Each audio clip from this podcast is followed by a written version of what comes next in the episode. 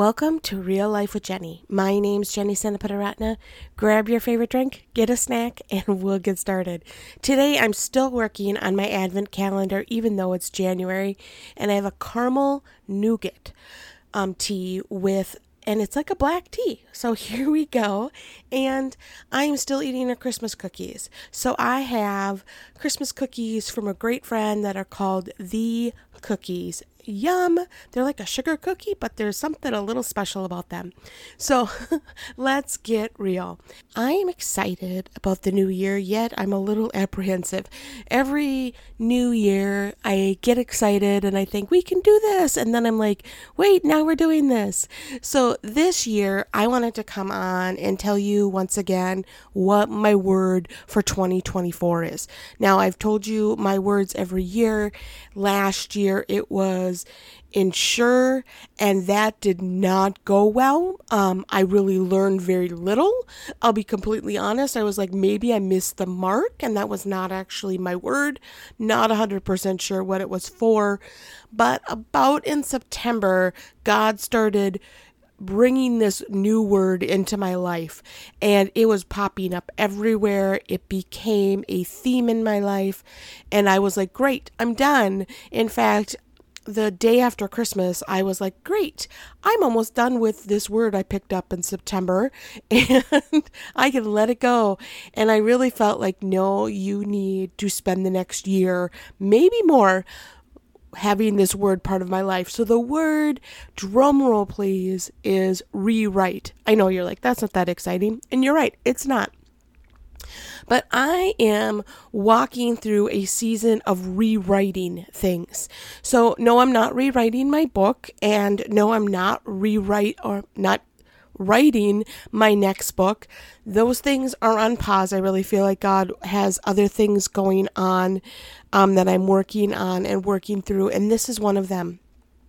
So I am a person that has lived in fear a lot of my life.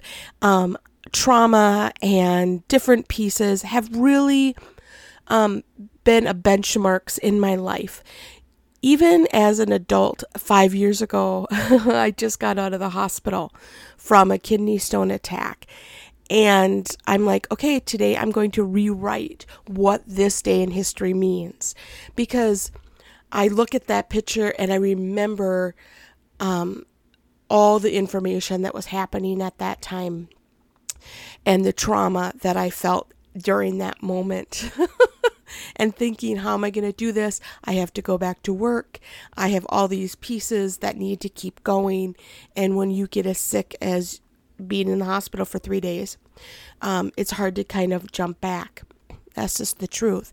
And so this year, I really feel like God is having me rewrite things that have held me back, that have um, defined part of who I am. So let me explain a little bit more. A few months ago, I talked about going out for coffee or lunch with someone as part of this rewriting process, and I've never really come back to it. At least I don't remember coming back. So if this is a repeat, I apologize. But several years ago, before we started our ministry, Christ Connection, which was 18 years ago, so more than a couple years, um, we actually were in a church plant. We um, started a church, we ran the church, it was really great, and then it completely fell apart. I mean, it was a complete and utter failure. It just blew up in our face. And since then, they have planted a church in the same area that we planted our church. And I have avoided that pastor's wife at every event and anywhere I go for years and years because I'm so intimidated that they've been successful and we completely failed. And so I reached out as part of this rewriting my history and rewriting the hurts of the past and things that I've put in place. And I reached out and I said, let's meet for coffee. She had no idea who I was. Like, she had no clue, which is perfectly fine. I am not someone that a lot of people know. and so we met, had coffee, and I'm going to tell you something. It was not extraordinary. It was not Um, it was fun to meet her. It was fun to hear about her life, hear about the churches going, celebrate with her, pray with her. You know, that was really great. But it was not a life changing moment. And I realized in this rewriting process that God's walking me through that it's more about taking captive my thoughts. So I have to drive by this new church almost every time I see my mom, which has because she moved. And before I could avoid that they had a church in the area and that pain and that, you know, reminder of how we failed. and now I have to drive by it every time I go to my mom's house. And it's just a reminder to take captive that thought for me.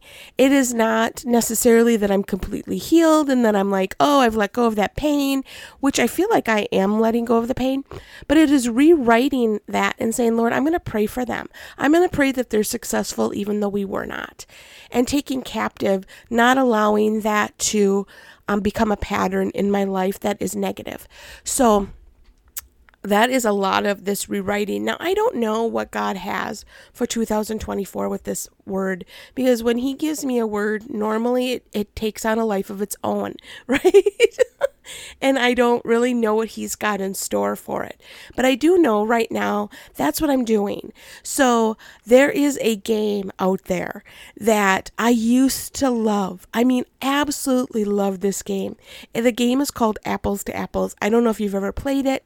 I just loved the idea of this game and played it for a long time.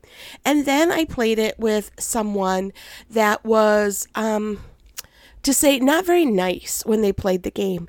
And I felt like an idiot and like a fool. And there was a lot of making fun of and belittling. And I actually stopped playing this game because it became a place of pain for me and it became a place of reminding of how stupid I was was really what this game represented in my mind. So anytime anybody would bring out the game cuz it's a great game for like big groups. They'd say, "Hey, let's play this." And I'd be like, "Please no. I really don't want to play it." Like I am very rarely I'm not one of those people that send back food. I'm not one of those people that complain about anything. Um you I can pretty much be like, oh, it's fine. I'll just pay the extra. It doesn't really matter. But this game, I've always said no because it makes me feel like I'm stupid and it makes me feel like I'm a little person and that I'm just, it just, there's a lot of pain in this. And you're like, Jenny, it's a game. But it, it, it was a, it's become a defining moment in my life that I remember things that were said and how I was made fun of and how I was called stupid and not worth anything. And so I was at my in law's house um, on Christmas Eve and they're like, let's play this game. And I was like, no, no, we're not, I'm not playing that game. And I got home and I had a come to Jesus moment. And it was like one of those real, like, I felt like God was like, Jenny, I gave you an opportunity. I gave you the opportunity to rewrite that moment, and you did not do it. And I was like, oh man, it's a game. Lord, I, I just didn't want to play the game. And he's like, yes, but you have to realize that you're not stupid, and the game does not represent those things. And you're like, Jenny, this is really weird. So now I've asked my mother in law if we can get together and play the game.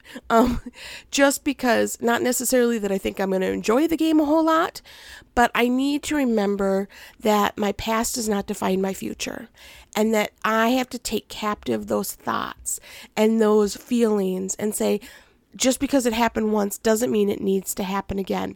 Now, I was talking with my husband about my word yesterday. Um, because that's what I do. We just talk about all kinds of weird stuff. But I was talking about the word, and I said it's not necessarily that I need to recreate that moment. I do not need to bring that person back and play the game with them because that is just going to bring back the exact same um, result. So I'm not going to bring that person back and play the game to try to get a different result. That's not what I'm saying. I'm saying that I need to deal with my emotions and my feelings and bring them to God and say, God, I'm afraid of this. These are my feelings. These are my emotions when it comes to this. And I need you to help me rewrite it. And I need His help to rewrite it. So when I met with that pastor's wife, um, honestly, it was not like an aha moment. I got in the car and I said, okay, God, I need to rewrite my feelings about this church and about my failure. It is not necessarily that I'm going to forget everything, but I need to rewrite the script here? What am I going to do moving forward to say, hey, we did our best. We did not um, do everything right. We messed up quite a bit. That is part of being an, a, person, an adult. Um, you make mistakes. And so it was really about that for me. And la- yesterday, um, there was a podcast I was listening to, which I so rarely do. But there was a podcast with my old pastor, and he's been gone for 10 years now.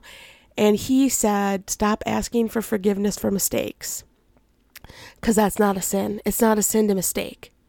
Um, it's a, when ask for forgiveness for a sin, not a mistake. And I was like, okay, I don't feel, you know, I've gone back with the church plant and God, I don't think we sinned, but we did make mistakes. And so I need to stop asking God to forgive me for things that I really did with the best intention and I messed up. And so it's rewriting that and it's rewriting that in my head and in my mind and in my heart. And so, why am I sharing this with you? Well, I mean, it's my word of the year, so you're going to hear a little bit about it. Very sorry. and the adventures that I feel like God has for me because He is bringing things to my heart all the time that He's like, you need to rewrite this, you need to rewrite that. Because my habits are part of um, sometimes out of pain and out of different things. And so he's like, you need to rewrite some of this. And I think there's going to be some rewriting of good things too. Um, so I'm excited for that. But I just wanted to bring this before you today as we're entering a new year to say, are there things that are holding you back that really don't need to hold you back anymore? They were great things to have in your life for temporary, um, they call them coping mechanisms, right? Temporary things that really helped you at that time, and it's time to let go of them because you're in a different place now. You're stronger, you're healthier. Um, it's time to let them go and move on to something new. Try something new and rewrite that for yourself. You know, when you're not feeling well, there are certain things that you do. You drink chicken noodle soup. But once you start feeling better, you move on to new foods. You don't just stay there. You don't just drink chicken noodle soup for the rest of your life because that's all you have you move on to new foods. But we so often do that. We have a pain, we have something happen, we lose our job, we get into financial trouble, we make a habit because we need to, and then we stay there and we never rewrite because we've grown and moved on. And so, my challenge to you is to look around and say, what have I held on to that I need to let go of and start something new? Well, we'll see how it goes. You can find me at Real Life with Jenny on Instagram, Facebook, and BeReal. You can also find me at christconnection.cc slash Jen. I'm super excited about our year of rewriting. We have got a big year ahead of us, every one of us, and great plans that God has before us. So as we get our pens out and we listen to what God has for us, my challenge to you is to take captive every thought. When you have a thought run through your head, take it and say, Lord, is this you? Is this what you want me to be doing? And let's step forward into 2024 willing to change and willing to try new things. You have a great day.